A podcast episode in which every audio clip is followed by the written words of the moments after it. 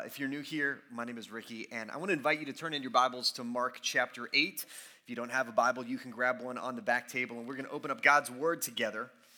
Now, I want to have, I have a confession right up front at the beginning of this message, and my confession is that you will not enjoy the sermon that I am about to preach as much as you would have enjoyed the sermon I had earlier this week. Uh, the sermon earlier this week, I wrote an entire sermon, it had a, a, way better opening and closing illustration. It was punchier in terms of its, uh, di- you know, its, its phrasing. It was stickier. It um, had sharper application.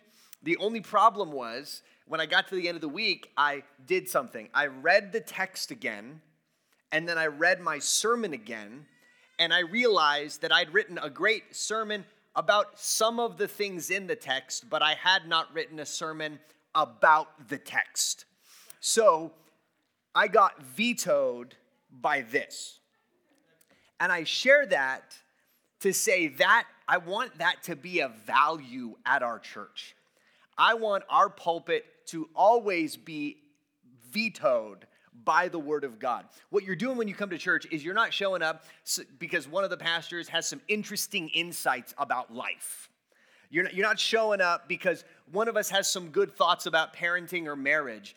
We show up as a gathering because when we do, God addresses us through His Word. Amen? So we're going to read the text again, and you're going to hear my not as good sermon, but that is hopefully much more faithful to the point of the text. Mark chapter 8, I mean, sorry, Mark chapter 9, actually. Mark chapter 9. We've been in Mark 8 forever. So we finally are in Mark 9. Mark 9, 1. And he, Jesus, said to them, Truly I say to you, there are some standing here who will not taste death until they see the kingdom of God after it has come with power. And after six days, Jesus took with him Peter and James and John and led them up a high mountain by themselves. And he was transfigured before them, and his clothes became radiant, intensely white, as no one on earth could bleach them. And there appeared to them Elijah with Moses, and they were talking with Jesus. And Peter said to Jesus, Rabbi, it, it is good that we are here. Uh, let us make three tents one for you and one for Moses, and one for Elijah, for he did not know what to say. And they, for they were terrified. And a cloud overshadowed them, and a voice came out of the cloud This is my beloved Son. Listen to him. And suddenly, looking around, they no longer saw anyone with them but Jesus only. This is God's word. And Father, I pray you give us ears to hear and eyes to see, and behold what you have for us today. Address us through your word in Jesus' name. Amen. Well, a number of years ago, we were on a family vacation in Florida, and we were driving in Florida. And this was back, if you could believe this, before the days where your phone had a constant GPS. This is before the days of the little Garmin thing you'd stick on your windshield. This was the days of maps, like physical maps, like the sailors of old. And we would, when you go to a new place, you'd be trying to find your way and you'd have to take directions down and write them down from somebody. And so we were in Florida. We had, I think, met some friends for dinner and we were, we were going back. And uh, as we went back, you know, it was nightfall, and we in El Paso are used to being able to see, oh, I'm going over there. There's a giant mountain. I'm heading toward it or I'm heading away from it. And, and so you can't see anything in the swamps of Florida. It is a terrifying place full of alligators and giant critters that want to eat you. And, and, and, at least that's what I thought as a kid driving around in Florida. And so as we went, my dad got directions and we were headed back to where we were staying. And as we went, I remember there was like a slight decline that we began to go down, and it began to get foggy. And so, and it became so foggy, we could not really see where we were going. All we knew is we couldn't see any more lights. There were no buildings around. We're going down these, this like back road somewhere. And each, and as we went, each member of the family in turn lost faith. I was the first to lose faith because I was like, we're going to die. As soon as we got into the fog, we're dead. My little sister Kara, she was much more in faith. She believed my dad much more, believed in his abilities. She began to waver in her faith eventually and began to say things like, Dad, are you sure you know where you're going? Eventually, then, it spread to my mom. My mom, who's up in the front seat with my dad, begins to ask Joe, "Did you did you write that down right? Did you, you know, are you? Can I see the directions?" And one by one, every member of the family began to lose faith until I think eventually, if I remember right, my dad himself began to lose faith that he knew where he was going. When you're on a strange, difficult road, it is natural to wonder is this the right road? Am I on the right road? And there are many times in the Christian life that we will be headed down a road and it seems like a low road. It seems like a difficult, scary road. And we begin to wonder is this even the right road? Maybe a scary diagnosis from your doctor. He calls with a diagnosis and it's scary and it's uncertain. And you wonder, is this the right road? Did I do something wrong? Maybe you're single and you have no current relational prospects. And Jesus is telling you uh, what he wants you to do with your dating life and your sexuality. And it feels like sacrifice, it feels like a low, difficult road. Or maybe you're caring for a family member and it's taking a lot more of you than you expected. Maybe you've got a newborn, maybe you've got a toddler, maybe you've got an aging parent that your your much of your life is spent caring for another person and you realize Jesus calls you to that and you think is this really what I'm supposed to be doing? Or maybe you desire to go out and advance the gospel and, and do something big for the kingdom, but doing something big for the kingdom looks like delivering food boxes or talking to your neighbor or building relationships with people that aren't always appreciative of your relationship. Are you on the right road? Sometimes we got to be honest and ask that. This passage is meant specifically to encourage disciples of Jesus who are on the low road, who see the low road and who are on the low road. Commentator Wessel says this Mark places the transfiguration here as confirmation of the difficult teaching Jesus had given his disciples about his suffering and death. So, Jesus, in the passage before that Vince preached last week, Jesus has just taught, had this dialogue with Peter where Jesus says, I am the Messiah and I'm going to go down the road of suffering and death. And Peter says, No, no, no, no, that can't be the right road, Jesus. And Jesus says, Get behind me, Satan. In fact, not only am I walking this road, you too will walk this road. Take up your cross and follow me. And the disciples are befuddled. They, they, they're, they're like, we don't understand. It seemed, I thought you're the Messiah. There should be glory. There should be amazing things happening. Instead, you're talking about death and suffering. That's why this passage is here. What we're going to see today is yes, the low road of the cross is the right road. Jesus is the high king on the low road.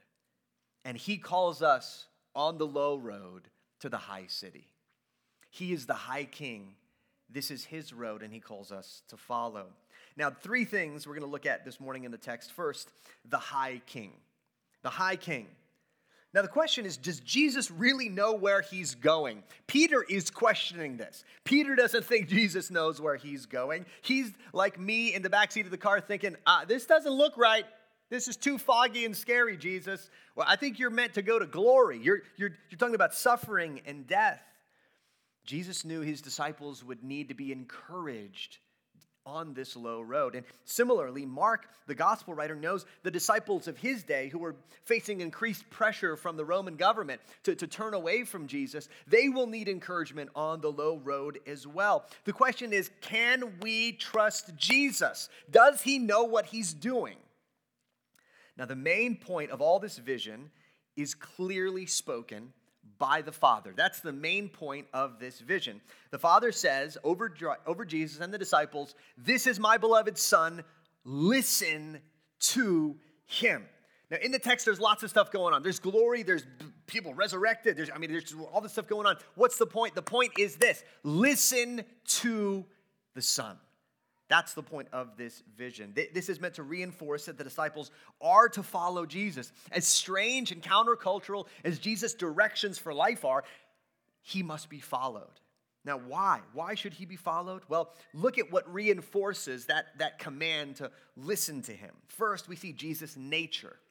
Jesus is no mere man. In the Old Testament, there's that, that famous story where Moses asked to see the glory of the Lord, and he goes and sees just a glimpse of the glory of the Lord, and then he comes down and his face shines like, like, like light, like the sun, right? Now, in that story, Moses was shining because he encountered the glory of the Lord. He was reflecting the glory, in a sense. What Keller points out about this passage is that Jesus is utterly different. Jesus' glory emanates from himself.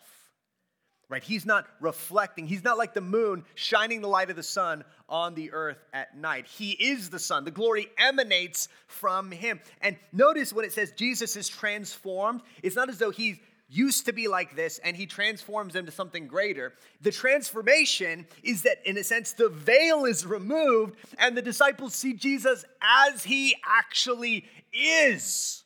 It's not as though he changes to be something else, they see who he actually is. Listen to him. Then we see Jesus' purity. Now, Jesus' purity is highlighted by the, the fact that his clothes are radiant, intensely white, as no one on earth could bleach them.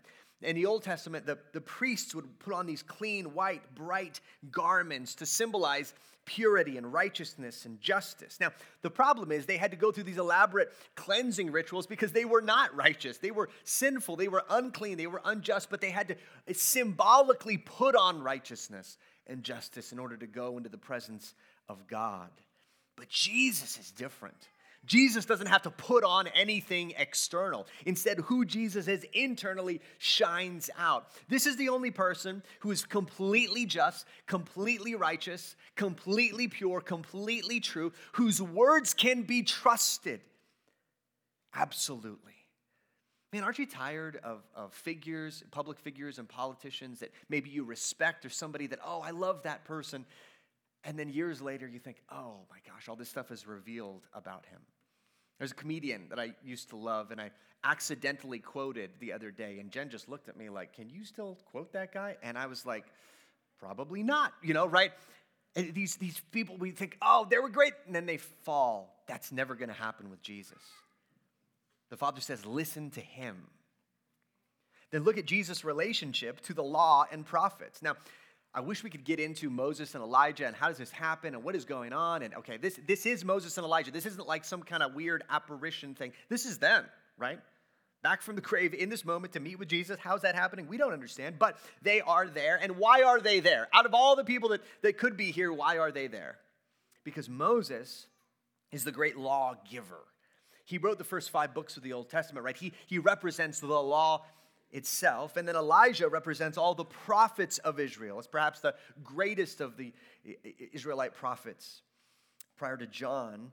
And both here, both here are there to point to Jesus, to, to symbolically say, Jesus is the fulfillment of the whole law. Jesus is the fulfillment of all the prophets. Right? If you're going to listen to anything in the Bible, listen to Jesus. That's what Moses says. That's what the prophets say. Listen to him.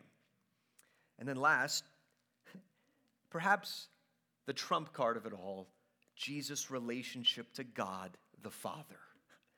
You're wondering whether to listen to Jesus? Well, think about this. Jesus is, what we've seen in the vision is Jesus is far above the rest of humanity. But there could still be an infinite gap between him and God, right? Even perhaps an angel would be a good example, right? Far above humanity in many ways, but still an infinite gulf between them and God the Father Himself. God the Father is, is not just saying Jesus is above humanity, God the Father is saying Jesus is with Him. He is, Jesus is His beloved Son. There is no gap between him and the Heavenly Father. As we see unveiled in the pages of Scripture, Jesus is the second member of the Trinity. Jesus is God Himself, the unique, powerful Son of God. Listen to Him.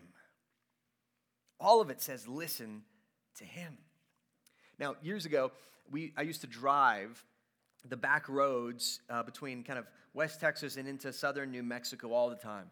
And I had no idea where I was. And uh, we went into canyons, we went up hills, we saw snakes, we saw all kinds of crazy stuff, but I was never worried. Now, if I were to do that now, I would be terrified. The difference between doing it now and what I used to do was this my granddad, who knew every inch of the desert, I feel like, like the back of his hand, who knew every back road, who knew every desert creature and snake and whatever, who was the strongest, toughest guy I knew, he was driving. And so when he drove us down into a canyon, I didn't think twice about it. I'm like, okay, great. Now I look back on it and I think, that seems incredibly dangerous. Right? He didn't even have a cell phone. He would just take off and go into the desert. And I just think now, like, man, that is nuts. But in the moment, I wasn't scared of anything. I figured if we got attacked by a snake, he would just grab it and throw it, you know, snap his neck and throw it down, right? I mean, I mean, I just figured that whatever, he can handle it. If, if the truck gets stuck, he'll just push it out. That's fine. Why was I not afraid? Because I knew the person leading me. And in a similar way, if we see Jesus as he truly is, when we are on the low road, when we face those moments of wondering, does Jesus actually know what he's doing? We go back to this. Oh, he's the Son of God. He is the summation of all the law and the prophets. He is the only perfect, righteous, trustworthy person. He is the one with all infinite power and authority and glory. You can trust him, church even on the low road. Second, the high city. The high city. Now, in that phrase, the high city, I'm trying to summarize something in the text that is hard to get our minds around. And it, it is the fact that this moment is a glimpse of the kingdom of heaven that is at hand and coming into the world and still to come. Right? Jesus says, I read 9 verse 1, I read that verse in particular, even though the, uh, rightly that the, the, the pericope, the, the, the passage starts in two, because I wanted you to see this connection. Jesus says, Some of you will not taste death until you see the kingdom. And I believe this passage is the fulfillment of that phrase from Jesus. This is a glimpse of the kingdom. Not only is this a glimpse of the high king, but it is a glimpse of his kingdom that he is bringing his people to. Now, what then do we learn about the kingdom of God here? Well, we see the thing that distinguishes, that marks out the kingdom of God against all other good kingdoms. You know how, this is kind of a weird illustration, but you know how in a disaster movie, whenever, you know, aliens or meteors or something are destroying the world, they don't have time to show like all of America being destroyed. So they just have the Golden Gate Bridge go down, right? Or the Statue of Liberty. It's like, America's gone. Well, how do we know that? The Statue of Liberty's gone. like, oh, America's gone, right? And then the Eiffel Tower, poof, there went France, right? There, the Sydney Opera House, poof, there goes Australia. And you you just know, like they just show you the image and you're like, yeah, I get it, it's gone. Or at the end of the movie, you know, the Golden Gate Bridge is rebuilt and you're like, oh, we're back, America's back, right? You, it's kind of like that's the essence of that thing, that place. What, what is the essence? What's the distinguishing feature of the kingdom of God? It is this the presence of God with his people. Because you might be thinking, well, well, what about the streets of gold? What about the loved ones that are back? What about all the feasts? What about all the other good stuff? Sure, that's good, that's in the Bible. The thing that distinguishes the kingdom of God is the presence of God dwelling with his people. And in this, we see a glimpse of what humanity's deepest longing is for the, the Garden of Eden, where God created this place of abundance and goodness. But, but the thing that distinguished the Garden of Eden was not fundamentally the friendly animals or the abundant food, it was that humanity dwelt and walked with God. And all of the deepest desires of our heart are signposts, are pointing us to the relationship with God, to this thing that we have lost.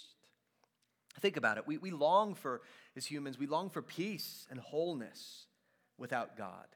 We give ourselves to self care and counseling and medicine and all these things to try to make our mind and body and soul whole again. But apart from this moment, it ultimately falls short.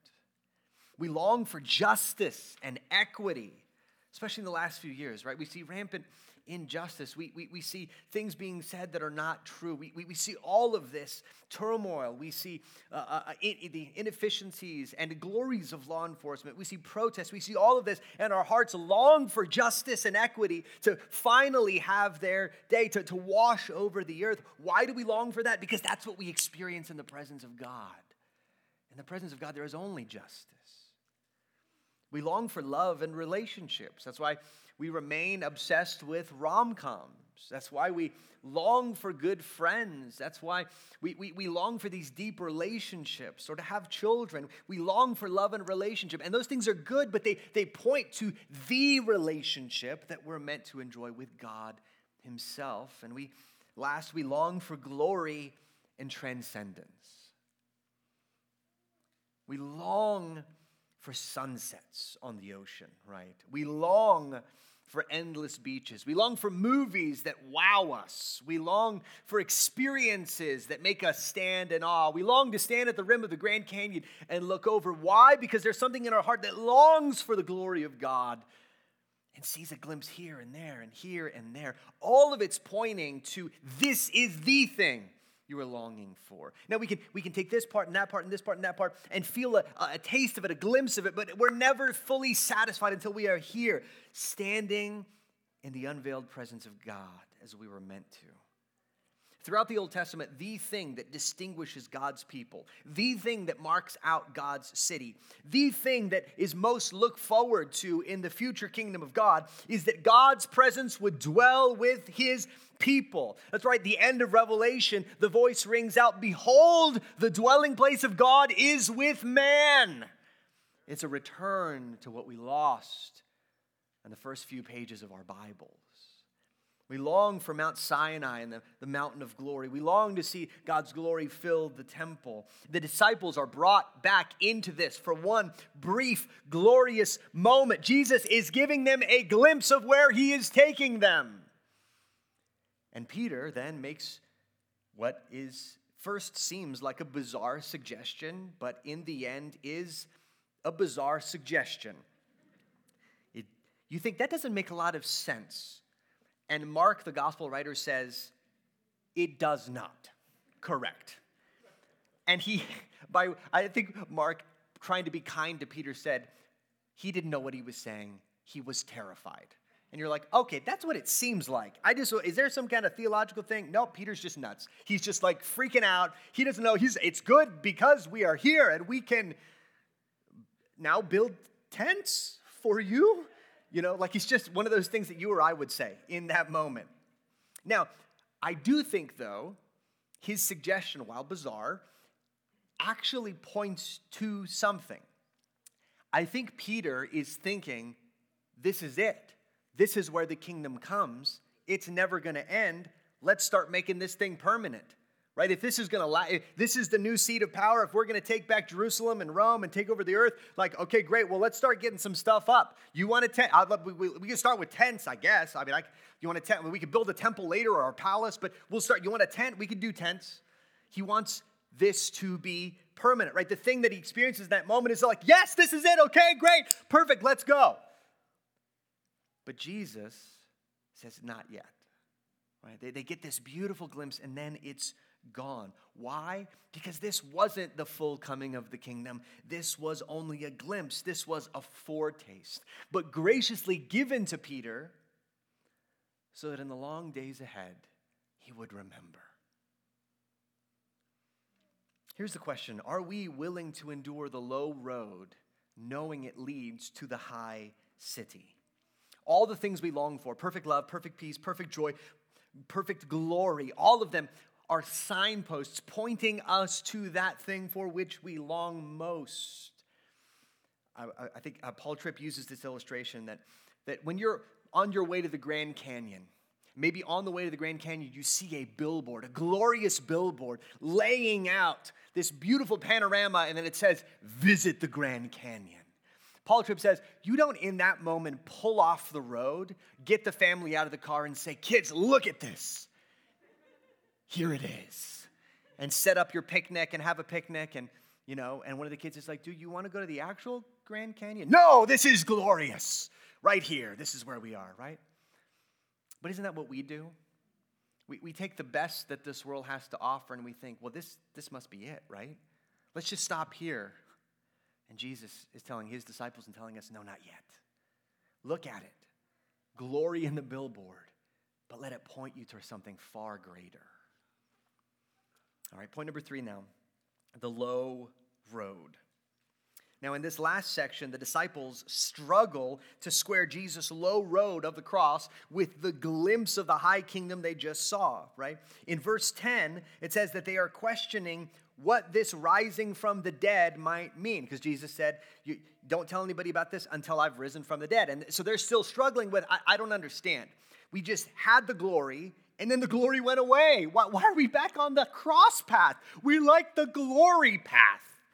They're questioning. But they, they ask Jesus in a roundabout way, kind of a, well, hey, you know, we don't have to do the cross now because Elijah, we saw Elijah, and it says Elijah's supposed to come before the glory. So we saw Elijah. So then next stop, glory, not the cross or whatever that is.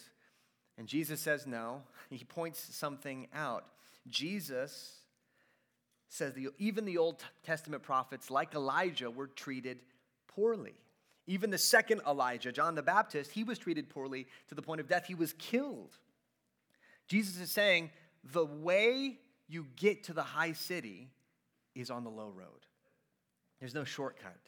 Jesus takes the low road because it is the only way to make a path for us to the high city. Jesus doesn't need access to the presence of God. Jesus doesn't need access to the high city, right? Jesus has it. Jesus does not need to get there and, oh, now I can be with God. No, he's the beloved Son of God. He lives in the kingdom of heaven. Why then is he on the low road? For us. He is on the low road for us. And here's what Jesus intends to do through the cross, Jesus will make a way to the glory of God and the presence of God for his people again. There is something uniquely striking about this passage where you have these sinful, you know, humans in the presence of God's glory, and, and, and we miss something. The thing we miss is that nobody dies.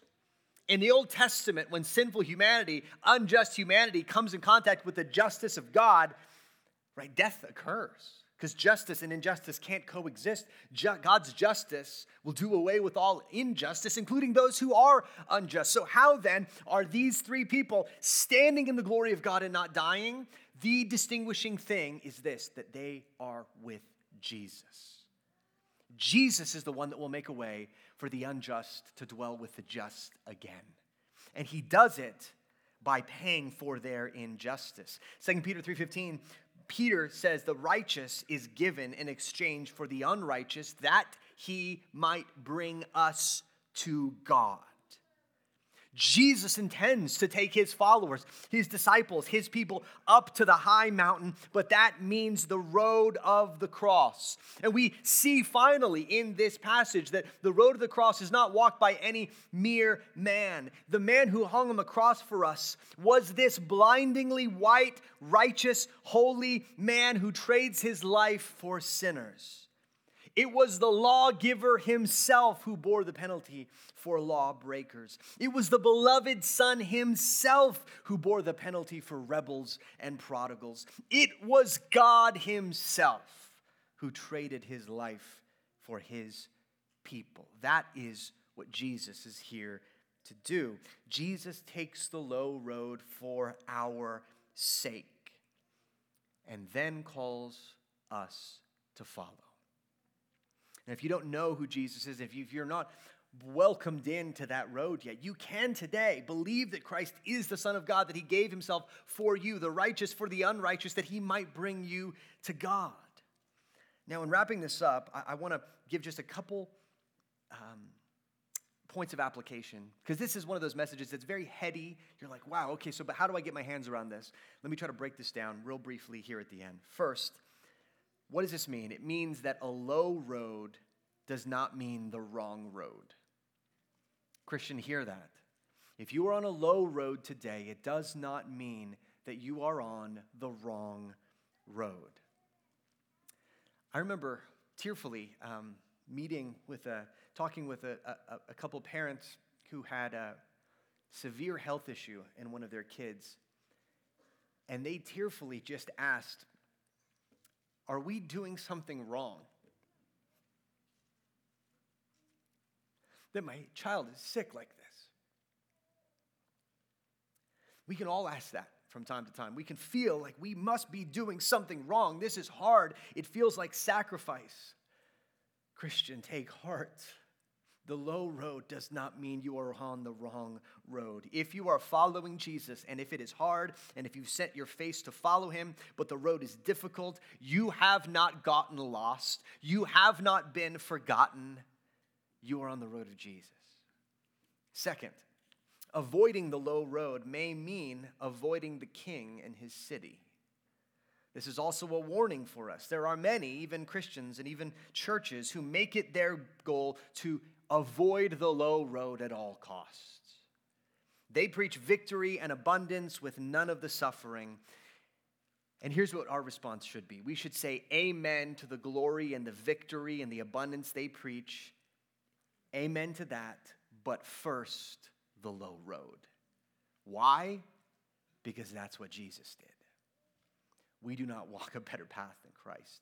Third, the king is on the low road with you. Christian, take heart that the king will never ask you to walk a path that he has not walked before you, nor will he ask you to walk the path as far as he walked to the deepest valley. If you are on the low road, Jesus is close at hand. This is the road. This is the royal road. This is the king's road. And on the king's road, the king is there with you. Fourth, seek and savor glimpses of the high city.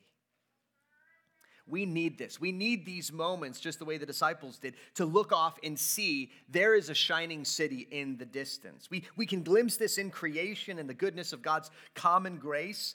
That, that, that beach sunset, that Grand Canyon, the stars overhead, right? Maybe a, a glorious wedding or a, a, glorious, you know, family celebration. Amen. But that is not it. Do not stop at the side of the road. Keep going to glory. And let me just say this what, what we do on Sundays is a glimpse of glory. It may feel mundane at times, it may not feel glorious at times, but every Sunday we have the promise that where two or three are gathered in Jesus' name, He is there. And this is what I think we've learned in the pandemic. This is what re- been, been reinforced in me. I know that there are some who cannot yet come and be here in person, but from everybody that I've talked to that's come back and gathered in person with the church, their testimony has been it's not the same to sit at home. And it's not just because video doesn't convey across, you know, the, the, the, same thing or a video system needs to be better. You know why it's not the same? Because when the people of God gather in the presence of God, God's presence uniquely dwells with his people. So if you're feeling weary, if you're feeling tired, if you're feeling beat up, and you think, man, I just I'm too tired to get to church this week. No, get to church so that you can get a glimpse of the glory of God and the shining city in the distance and put strength back into your steps. See the glimpse of glory in the gathered people. And fifth and last, let me just say this travelers need each other on this road right? We, we are meant to walk this road with others. Jesus brings three disciples, not just one, up to this. Peter shares this reflection to the community of the church. Why? Because we need to encourage one another. Right? I, I wonder if these three disciples looked at each other when James the apostle is killed and said, Remember the road, remember the king, remember the city. We walk the royal road. Take courage, friend. We need one another. And let me just say, listen, if you're new to the church or you've maybe gotten disconnected from a community group or fellowship in the last year, this is the time, man. Get back in fellowship, get back to a group. And, and this is what I'm worried about a little bit is that as all these parts of normalcy come, on, come back online in our lives, sometimes community and fellowship will be the last thing. Right? It's like, oh, after I do this and this and this, after I see a movie and go visit my family and do this and this and this, then I'll get back to the gathering, get back to fellowship. No, no, no we need each other. Even now, we need one another. And in fact, if you are interested in joining a community group, we have an interest meeting right here at, in like 10 minutes in that corner of the building. So just stick around for that and hear about what it would look like. Well, with that, we're going to transition uh, to baptisms because I've, I've talked too long. The other one was shorter too. The other message was a bit shorter as well, but I did not have enough time to make this one shorter. So, this is what you get. Um, so, what we're going to do is we're going to sing uh, a bit, and then we're going to baptize two people who have chosen to walk the low road to the high city with their King Jesus. So, uh, John's going to lead us, and then we'll, we'll watch these baptisms.